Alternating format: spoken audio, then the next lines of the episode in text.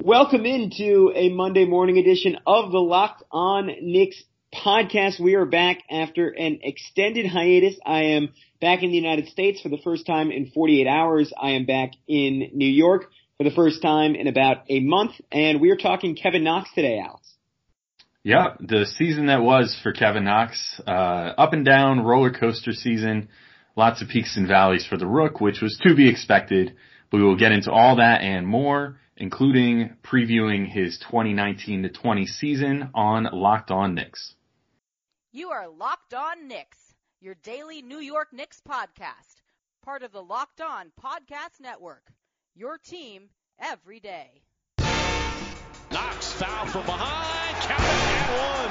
As Fizdale pumps his fist. What he does is contagious. Oh, Robinson with a catch and slam across the lane to Trier. Trier drives. Becomes infectious. You are locked on Knicks. We are back after an uh, extended hiatus. Gavin Shaw alongside Alex Wolfing. Wanted to remind you today's show is brought to you by Indochino. Once you go custom, you never go back. Indochino's newest sponsor, Alex, RJ Barrett. So a lot of reasons for Knicks fans to be into Indochino. I believe there are about five stores in the New York, New Jersey area. So an excellent opportunity to get out and get yourself a custom made shirt, suit, or pair of chinos. Well, of course, for anyone who listens to the other NBA shows, we, we had the pleasure of actually doing that in person with Indochino, which is pretty cool, and recording the ad for the whole Locked On network because we're super big time now, Gavin. We're big, big superstars, big names. Uh, but yeah, it's, it's pretty cool. It's a cool product. Um, they take all your measurements and, and, uh, you know, build you an online profile and send you custom tailored stuff right to your door. So pretty nifty, if I do say so myself. But anyway, Gavin, how are you? It's been a while. It's been, uh, I guess like almost two weeks or maybe even a little slightly more than two weeks since we last put out a show because just so happened you and I had coinciding vacations, which, uh, sort of took us out of commission for a while. How was your trip? It, it was it, it was excellent, and it's sort of I guess this is like the heart of the NBA offseason, where outside of uh, Team USA, which conveniently involves no New York Knicks, uh, there's there's essentially nothing going on. So this was this was the right time for us to both go away. Um, I, I mentioned it, I think, on the show, maybe the last one we did, or two times ago. I was doing kind of an extended West Coast trip. I was working in Austin for 10 days. I made my way down to Houston where you ended up about a week later than I did to visit one of my best friends. Uh, went to LA, saw the Yankees beat the Dodgers, which I'm sure will excite about half the people listening and piss off the other half of the people listening. Uh, got, got into a Malibu beach house for a night, which was uh, pretty, pretty amazing. Uh, due to, due to no fortune of my own, but, uh, pure luck and the generosity of friends. So that was, that was pretty awesome.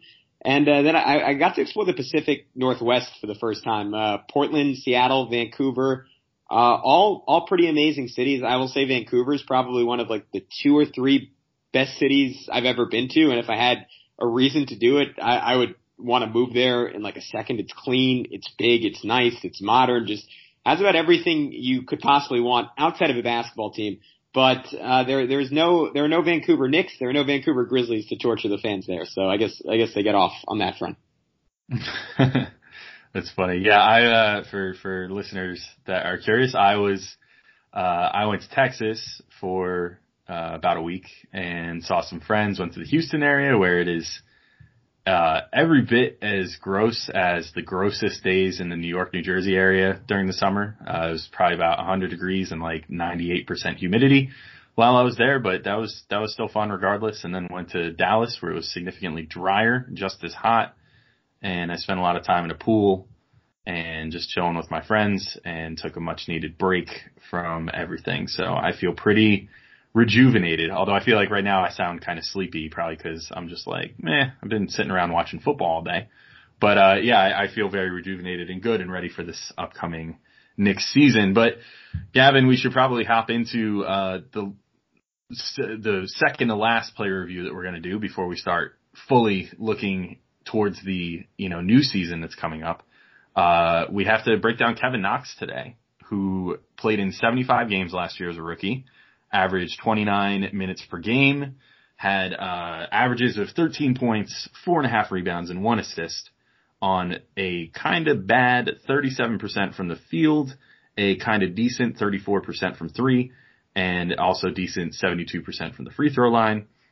And his best game, uh, which I think is pretty indisputable, was he had a 31.7 rebound, two steal performance in a 108 to 105 loss versus Philly on January 13th. He shot 12 of 23 from the floor in that game and 4 of 9 from 3.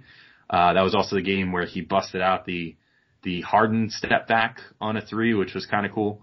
Um, and he looked every bit as good as what you would think the best version of Kevin Knox could be as a scorer in this league and as a player. But uh, Gavin, I don't know. I I feel like if you were going to best describe Knox's season this past year, it'd probably be like a roller coaster because he was either he went through stretches where he was like nuclear hot, and then went through stretches where he was like Antarctic cold. Like he just he didn't really have much of an in between this year.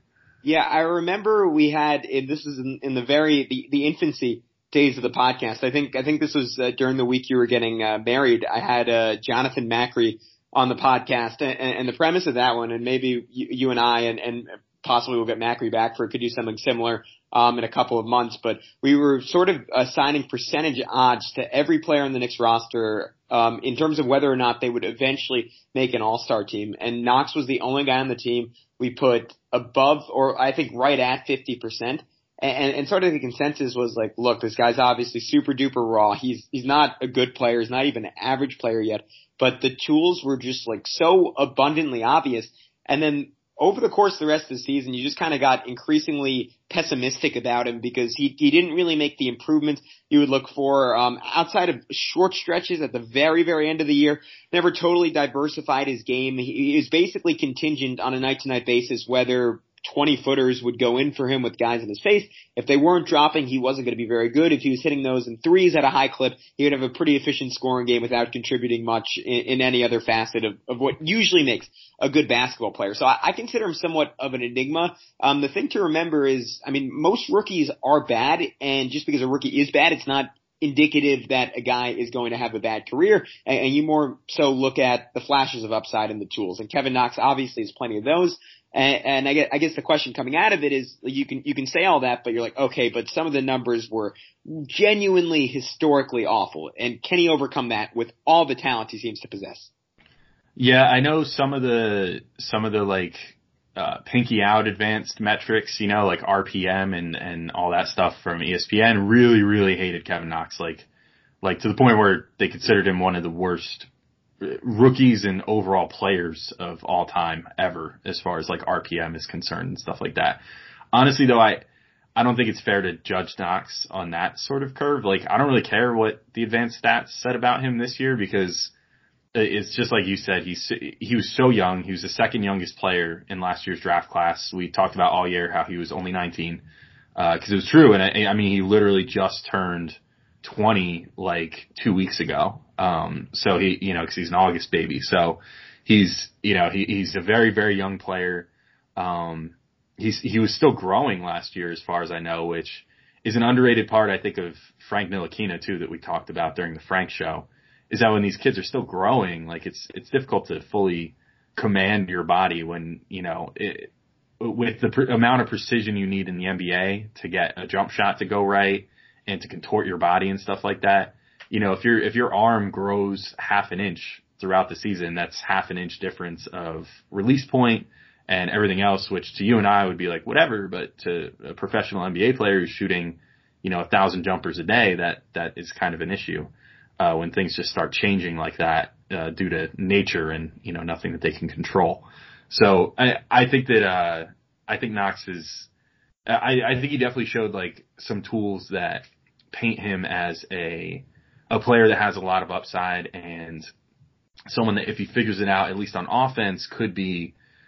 I mean, I think we've mentioned this before, but he could be somewhere in like Rudy Gay territory, something like that, which I don't mean as an insult, even though I know Rudy Gay for a long time was like kind of like the punchline of like inefficient like volume scorer. Um, I'm thinking more like what Rudy Gay has become, which is actually a, a somewhat efficient, um, you know, scorer who who picks his shots a little better now as far as uh, you know, how he plays the game. So I just, I think Knox, like, if nothing else, could have a, a good career as like a good three point shooter and maybe be like kind of a small stretch four if he reaches his peak. Cause I, I really do think that his defense did not lend itself to, um, making him look like he's going to be a good defender at any point in his NBA career, at least not better than average. Like you'd hope that he can just kind of become a, an, a, you know, an even defender and a plus offensive player, which will just make him a plus player overall. But, um, yeah, I was generally encouraged by him this year though. I don't know. I mean, that's just my general takeaway before we kind of dive more into it in the next segment.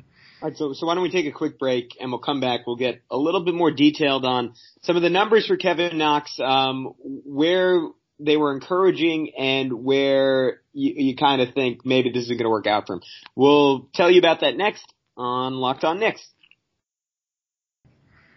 All right, welcome back into Locked On Knicks, breaking down Kevin Knox's 2018 to 19 season. And as we mentioned in the first segment, it was pretty up and down. He had himself some really good months and some really bad months. Um, Gavin, I, I just pulled up a number that I was curious about. One thing that I'm sure anyone who listened to us throughout the season was aware was a big pet peeve of mine with Knox was that David Fizdale seemed to like to put him up at the top of the key and kind of just have him figure things out for himself in ISO, which worked just fine for guys like Alonzo Trier who kind of have that in their bag, but Kevin Knox was not the strongest dribbler. He's not the strongest creator for himself. So I looked up some numbers just out of curiosity about how he did in certain situations with certain amounts of dribbles, which was available through uh, NBA.com slash stats. Uh, on zero dribbles, so essentially, you know, catch and shoot situations, Knox shot 34.2% from three, and he actually shot 47% on twos, which is not half bad. Uh, those numbers all tend to go down depending on how many more dribbles he took. Uh, when you get to the point of seven plus dribbles, he's at 25.6% on his field goals, which is really ugly. Those are the sort of situations that we saw where he was being given the ball and just told to figure it out. But you do have some pretty decent numbers, especially on his uh, two point percentage. When he was given two to six dribbles, uh, he he shot around forty percent, which generally speaks to if you're taking like two to six dribbles, that's usually on like a cut or a quick motion and, you know, something that's not going to require him to, you know, stand out there and just kind of figure things out on his own. I think, Gavin, that that is going to be the key to fully unlocking Knox this year. And we sort of saw that in Summer League a little bit. He wasn't being asked to do too much. Like, you could even look back on his first Summer League and say like, wow, yeah, they really treated him like a superstar there. And as much as everybody freaked out because he averaged like over 20 points a game, which was cool, he was shooting like a, a pretty miserable like 33% or something during his first summer league. And then you saw this year during summer league, he shot a much higher percentage. He was shooting really good from three.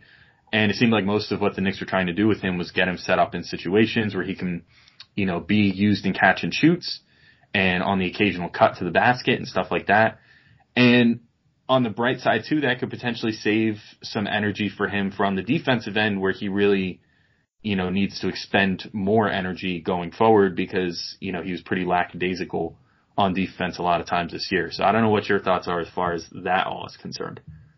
Yeah, no, it's, I, I mean, it, it's, it's kind of a lot to process with him and, and I keep, I keep referring to him as, as sort of an enigma. And I think part of the reason he's such an enigma is that David Fizdale's and I guess the Knicks as an organization, their go-to method for developing him was it, it was basically the equivalent of throwing like a four year old in the water and just like letting them like sink for like a minute and then being like, okay, someone bring him up, take him out, all right, throw him back in, let him do it again, and until they just figure out how to swim, which apparently works extraordinarily well. So we'll, we'll see if it's applicable in the NBA too. But they let him stretch out his game in so many ways that were uncomfortable, and frankly, he wasn't even close to being ready for like his ideal role last season. I mean, honestly, like he he I think like on a better team, he would have essentially did what Anfernee Simons, another guy who was extremely young, who came.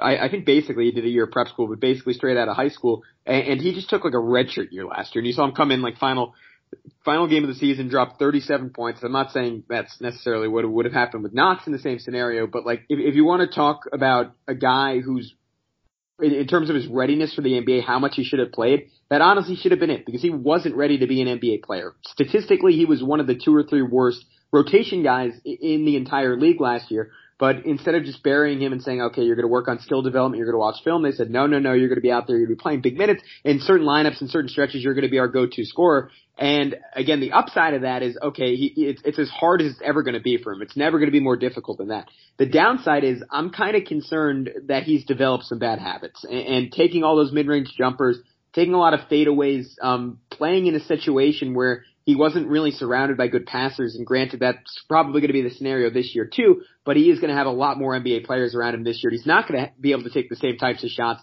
and I'm I'm so curious to see if he can adjust to that and become a more efficient player because to me that that's going to be the key to his success whether he can be more selective and that in turn translates into a more effective score.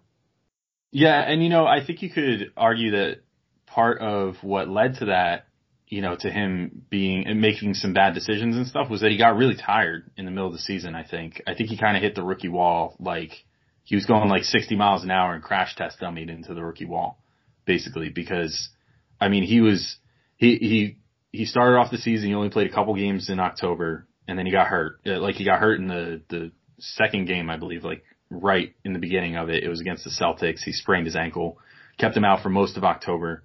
Uh, came back in November played in 13 games and but only played about 18 minutes a game.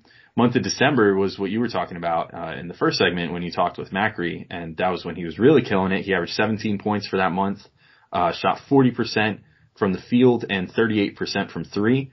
But then for the next two months, average uh, for January and February, averaged 13 points a game and only shot collectively like roughly 34% from the floor um, and like under 30% from three, which really sucked. And then towards the end of the season, still playing almost 30 minutes a game, he, uh, you know, he went back out there and he got 13 points a game on 41% from the floor and 43% from three, which was even better. So, I mean, I think, I think the big thing is, you know, he's, his conditioning is going to have to improve, which I think it will. I mean, if you saw him during summer league and then you see like, you know, various photos of him from over the summer, he looks like he's put on a little bit of muscle. Uh, I'm sure with that has come some, uh, you know, some endurance improvement as well, you know, as he works on his body more and works on his conditioning and, and getting himself up to NBA speed. But I think that was a large part of why he, like when he really did struggle, I think that was why he struggled. And I do hope that if he runs into that this year, you know, as a sophomore, the Knicks have so much depth at the, you know, the wing spots this year with like Ellington, Bullock, uh, Marcus Morris. They have RJ Barrett, obviously, Alonzo Trier, uh, Damyean Dotson, all those guys. I mean, there's so much depth and really this team will probably, for all intents and purposes, be working on development again. So I hope that if Knox kind of hits that same wall this year when he's playing like 30 plus minutes a game, um, I mean, I can remember for that, that month of December, Fizdale played him for like 35 minutes a game.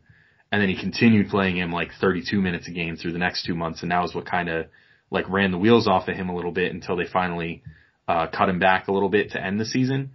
But like, it, I think it's just on, on Fizdale to recognize that this year and if Knox starts to look like he's getting tired again, you know, start cutting back his play time a little bit. Maybe still give him starts if he's playing well enough to start.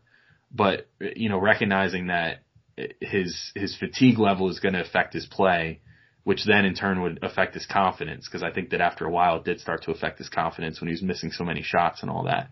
Yeah. Um, so that's going to be a really important thing for me this year, at least as far as Knox is concerned. I, I think I think you diagnosed it perfectly. It, it, it's sort of it, it's just like a, a snowball tumbling down a mountain and picking up more and more momentum, and, and you, you start con- when you're tired. And I think we, we've talked about this a bunch on, on the podcast. You start compensating in a bunch of different ways, and, and when you're already like again a, a rookie and someone as and, and Knox isn't a small guy by any means, but I think compared to what he'll eventually be, like someone who's relatively physically underdeveloped. Um, I, I remember I kept hearing like when he when he was on that great stretch in, in December, where I, I think for like a week or two, or it might have been for a month, he was one of the five best um, first quarter scorers in the NBA, and then and every game he would start off hot and then fade in the second half. We kept hearing, oh, like his knees are bothering him, like his legs aren't 100. percent And and again, it's just it's just a dramatic shift from playing 30 games in college to 82 in an NBA season and playing a role that, frankly, I, I just don't think he was ready for. He hit about the same usage percentage last year for the Knicks that I think he did at Kentucky. If anything, it might have even been a little bit higher. They, they ran dramatically more pick and rolls with him as a primary ball handler than he did at Kentucky. So last season was all about stretching Kevin Knox in every way possible, seeing in what ways he could survive, in what ways, particularly on defense, he would really, really struggle. Um, I, I want to take one more break, Alex, and come back and, and kind of get into what we think he can be and where he can improve and what parts of his game that were awful he could turn into maybe slightly below average this year or even, even significantly below average would be an improvement and through that become a stable NBA player. So we'll get to that next on Locked On Knicks. You are back on Locked On Knicks, third and final segment to start off your Monday morning. Again, it's Gavin Shaw, Alex Wolf talking Kevin Knox's rookie season and what we think he's going to do next year. So the the big thing for me, Alex, is I, I just and, and I, I think you made you made an excellent point earlier in the episode that his long term destiny is to play power forward and defend power forwards uh, next year's Knicks team, is not necessarily going to have that opportunity given how many bigs they have, and like pre- unless presumably they're going to play Bobby Portis a lot at the four. Obviously, Julius Randle is going to soak up a significant portion of those minutes. You even have other wings on the roster like Marcus Morris and maybe even RJ Barrett if he shows up to camp a lot bigger than we expect, who could sort of play in that spot. So Knox's best case defensively is going to be a little bit of a hybrid, and that that was an area that he was he was genuinely awful and like I mean again we, we mentioned all, what, what was the phrase you use uh finger up analytics uh that was that's yeah, pinky out, pinky, pinky out, out, analytics. Yeah, that's it. That's it. Pinky out, not finger up. Pinky, uh, finger up could mean a lot of things. Uh, pinky out analytics. Uh, and th- those, those numbers often painted him as perhaps the worst defender in the NBA. And I think that was an area he certainly improved as the year went on. You certainly saw him get a lot more aware off the ball. Summer league for me was actually really encouraging for him in that respect. He had a couple of like off ball blocks, few off ball steals, and it seems like he's generally getting more cognizant and someone who understands how team defense works in the NBA a little bit better. And even if the Knicks don't project to be a great defensive team next year, I think playing more minutes with Mitchell Robinson and, and just playing more minutes with guys who have been on the floor for long periods of time in the NBA are going to make him better just sort of by osmosis. And he's not going to have to cover quite as much ground. But to me, that's sort of the big question for him. Can he be a league average defender? He has the size to do it, doesn't necessarily have the foot speed to do it or the intelligence at this point. What, what do you think about all that?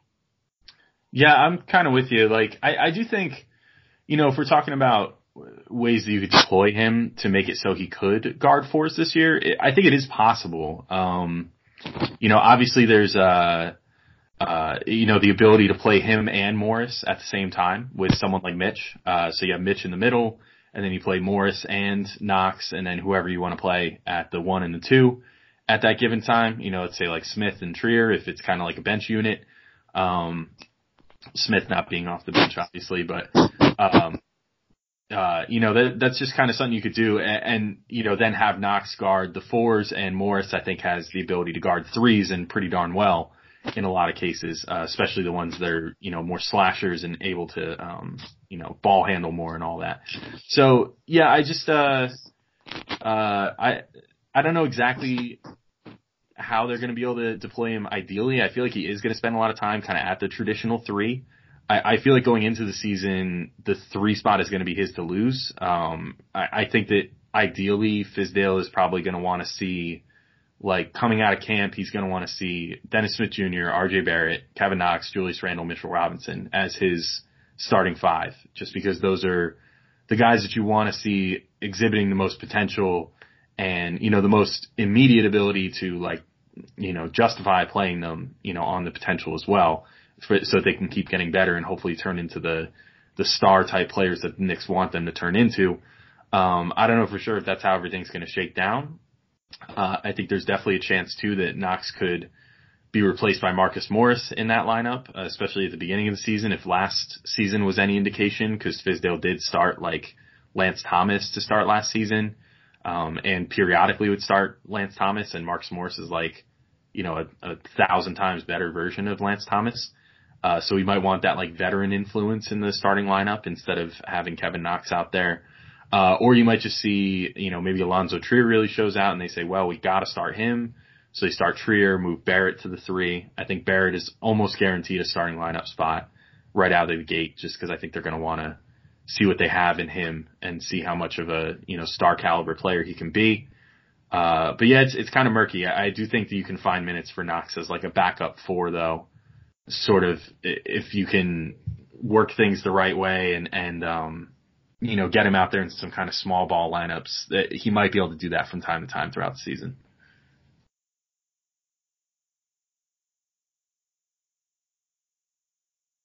You still there? Yeah, sorry, you, you cut out for like the last like 20 seconds. I wasn't sure if, if you were going to pick up. Uh, where did you finish up?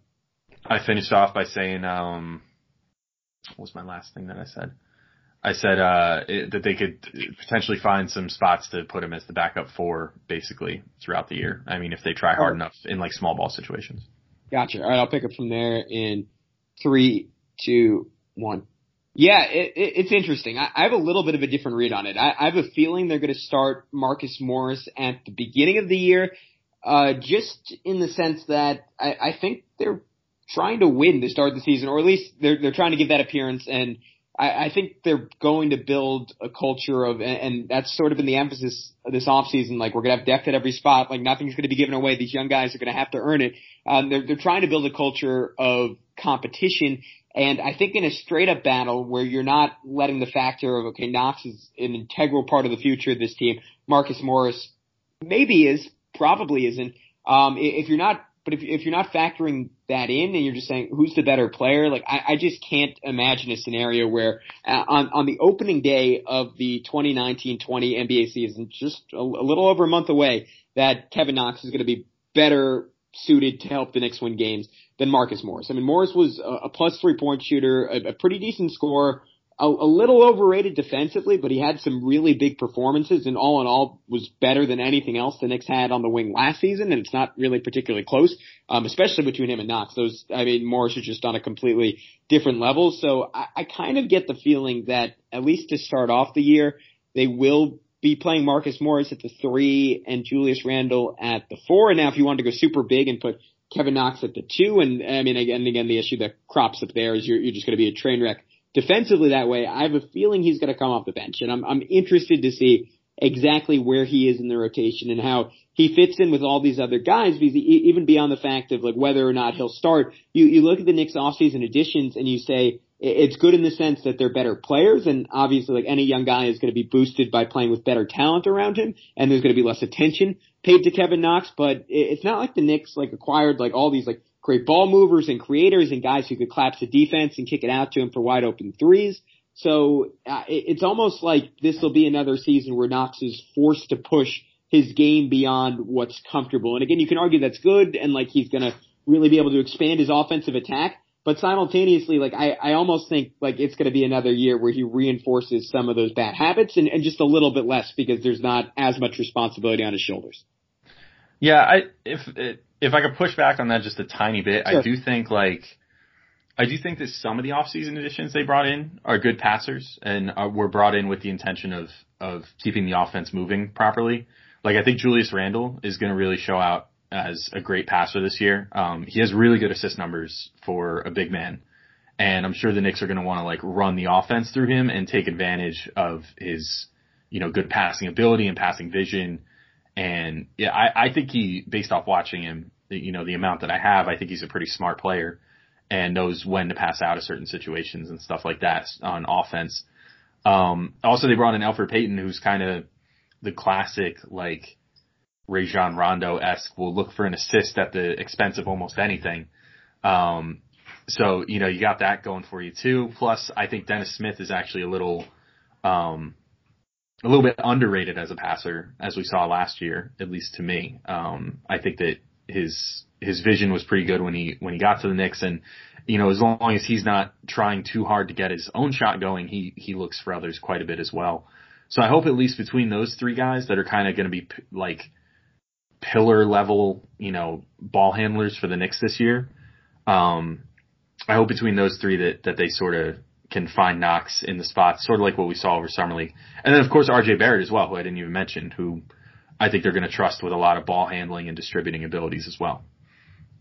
Yeah, I it, it, it's a fair point, and and maybe I, I am I'm certainly underrating it a little bit, and I I guess maybe I'm fixating on guys like um, Portis and and Barrett, who's like a good passer, but like tends to play with like his head down a little bit and like only. I, I think with like him and Smith, like they're both they're both solid passers, but it's it's just like it's so situational and they go on runs like where it doesn't even seem like they're really looking or like they only want to pass if it directly leads to an assist and don't necessarily make hockey assist plays.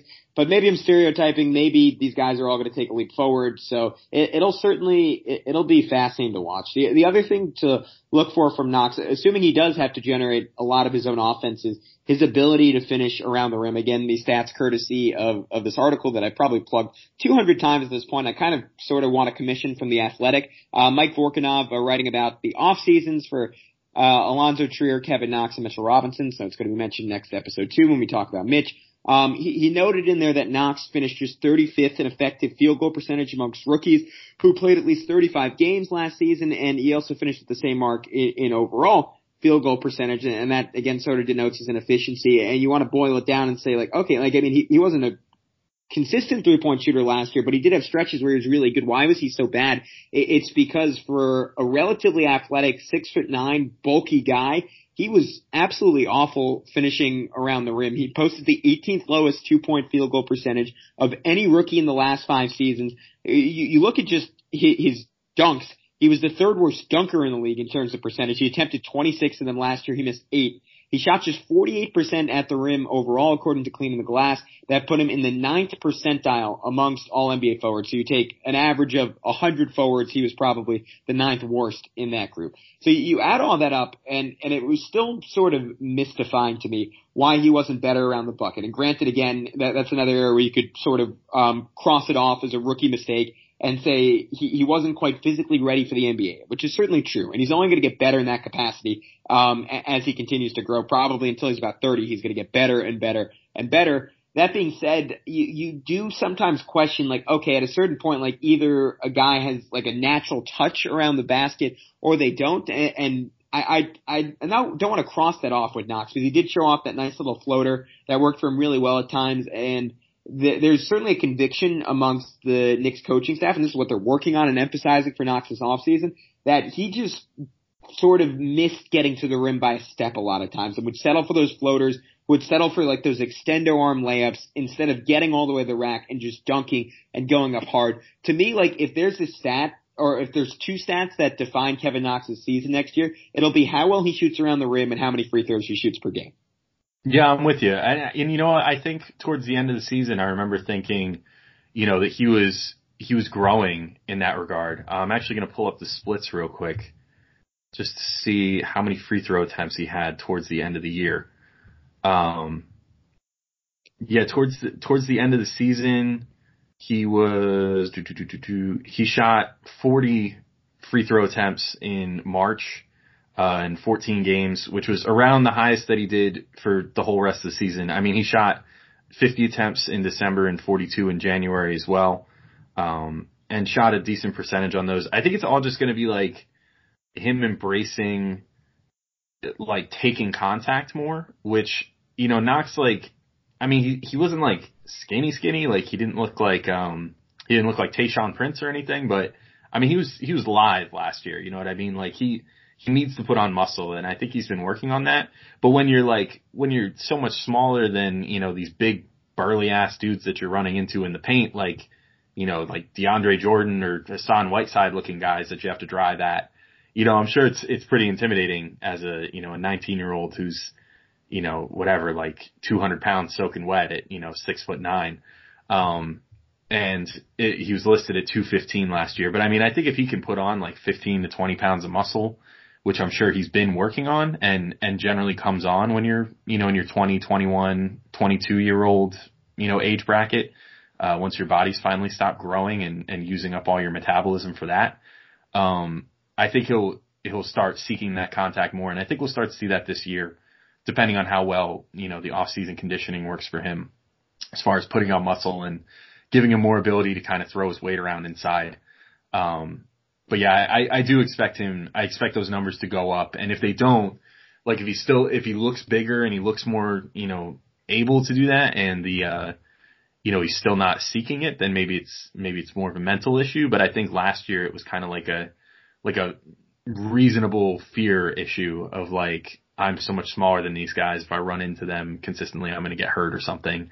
Um, and it was just kind of like self-preservation, but he did start to embrace it a little more as the season went on, uh, towards the end of the year. So I'd expect to see him come out there and, and really embrace that more this year as well.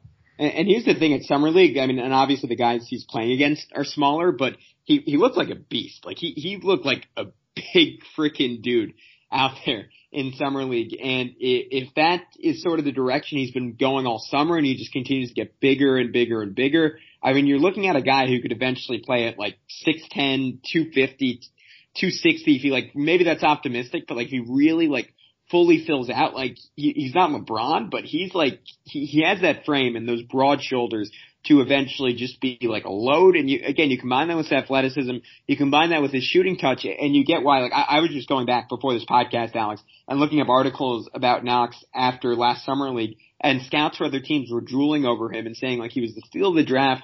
And, and we, we talk about this up and down season where there were points where people were like, yeah, he is that guy. And other points were like, oh my God, the Knicks, the Knicks really screwed the pooch. Like in, another loaded draft, they managed to take the one guy who just doesn't really know how to play basketball and is never going to figure it out. And it, he, he's so interesting because you still really don't know, but you, you just look at him and, and you want to bet on those intangibles and, or, or not intangibles. You want to bet on those physical qualities and you want to bet on that shooting ability. And I, I don't know. I, I almost think there's too much talent there for him to totally fail. And I kind of like what you said earlier. We're like, look, almost the worst case scenario is he becomes like a pretty good three point shooter and, and just shows flashes in the other parts of his game. But I, I'm just, he, he's the guy I think of anyone on this Knicks team I'm most interested to see play next year because there, there's just sort of the most variance with him in terms of what he can be.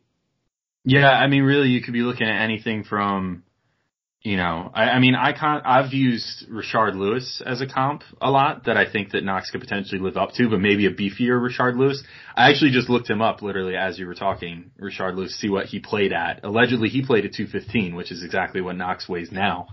Uh, but he was never the strongest player. But then if you look at someone else who's built sort of like Knox, uh, you have Kevin Durant as well, who is a couple inches taller. Uh, Durant is listed at six nine, but it's well known that he's actually about seven feet tall.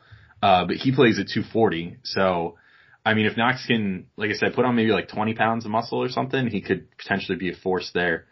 Um, but yeah, like this best case scenario could be someone like, like a Rashard Lewis, uh, who's a good scorer and, and just isn't super strong or all the way up to, I'm not going to say Kevin Durant, but you know, someone in that same mold, just not as good. Uh, I don't want to set ceiling that high, but you know, someone who can who can score. I mean, like we already said, Rudy Gay, it kind of be like that. Hopefully, a little more efficient, you know, than than like younger Rudy Gay. Um, or he could potentially bottom out, but you know, the bottom for him, I think, would maybe be something like I don't know. I'm trying to think. Like, I really think that his three point shot is going to come around, and he's going to be a 40 plus percent three point shooter, if nothing else. So he could be like a Steve Novak, if worse came to worse, I guess, which would really, really uh, that would be like the the basement level for Knox. I think is he could become like a Steve Novak esque, just like three point specialist. Uh, but I really hope that he becomes more than that, obviously, because as much as I love Novak, that's not exactly what you want out of one of your lottery picks. But yeah, I think it's like you said. I, I, I would bet on his intangibles. I would bet on him figuring it out. He see, the the most important thing with Knox to me is that he seems to have a good head on his shoulders. He seems to uh, work really hard. He seems, you know, he's not uh, overly confident in himself, where he thinks that he can do no wrong. He seems like he's, you know, very aware of what his shortfalls are and wants to improve them. There was multiple articles last year about him talking about like you know, he would talk with his, his mom and his dad and whatever about like, uh, you know, his dad was a former, uh, pro football player. So, you know, has that same athlete mentality. And he's like, yeah, I'll talk to my mom and my dad. And they'd say like, you got to get inside more. You got to seek contact more. You got to do this. You got to do that. And you would literally see it pop up in games. Um, and I'm sure he takes that same criticism from the Knicks coaching staff to heart as well and works really hard at that. So I, I think I, would like to see a little bit of a leap from him this year. I'd like to see, if nothing else, his percentages start to really go up this year. And that would kind of be my goal for him, even if he doesn't look like a perfect finished product this year, because I do still think, you know, given what we know about him and, you know, what we've read about, uh, how he's still growing and stuff, it might not be fair to fully start judging him until like his third season in the league because you'll need him to stop growing and have some time to like really acclimate to his body and work on his craft like with a more or less finished product of a of a body to work with. You know what I mean? So I uh that's kind of my thoughts as far as he's concerned. Hey, you know what? He's only 20 years old. And with that, we'll wrap up this edition of the Locked On Knicks podcast. Uh, tune in next time, uh, probably a little bit later this week. You, you certainly won't have to wait half a month this time around where we are reviewing, uh, the GOAT, the current GOAT for the Knicks, Mitchell Robinson, uh, his season and what he could be down the road. That next time on Locked On Knicks, we'll have some great guests for you on the docket, uh, so be on the lookout for that. It's good to be back and we'll talk to you soon on Locked On Knicks.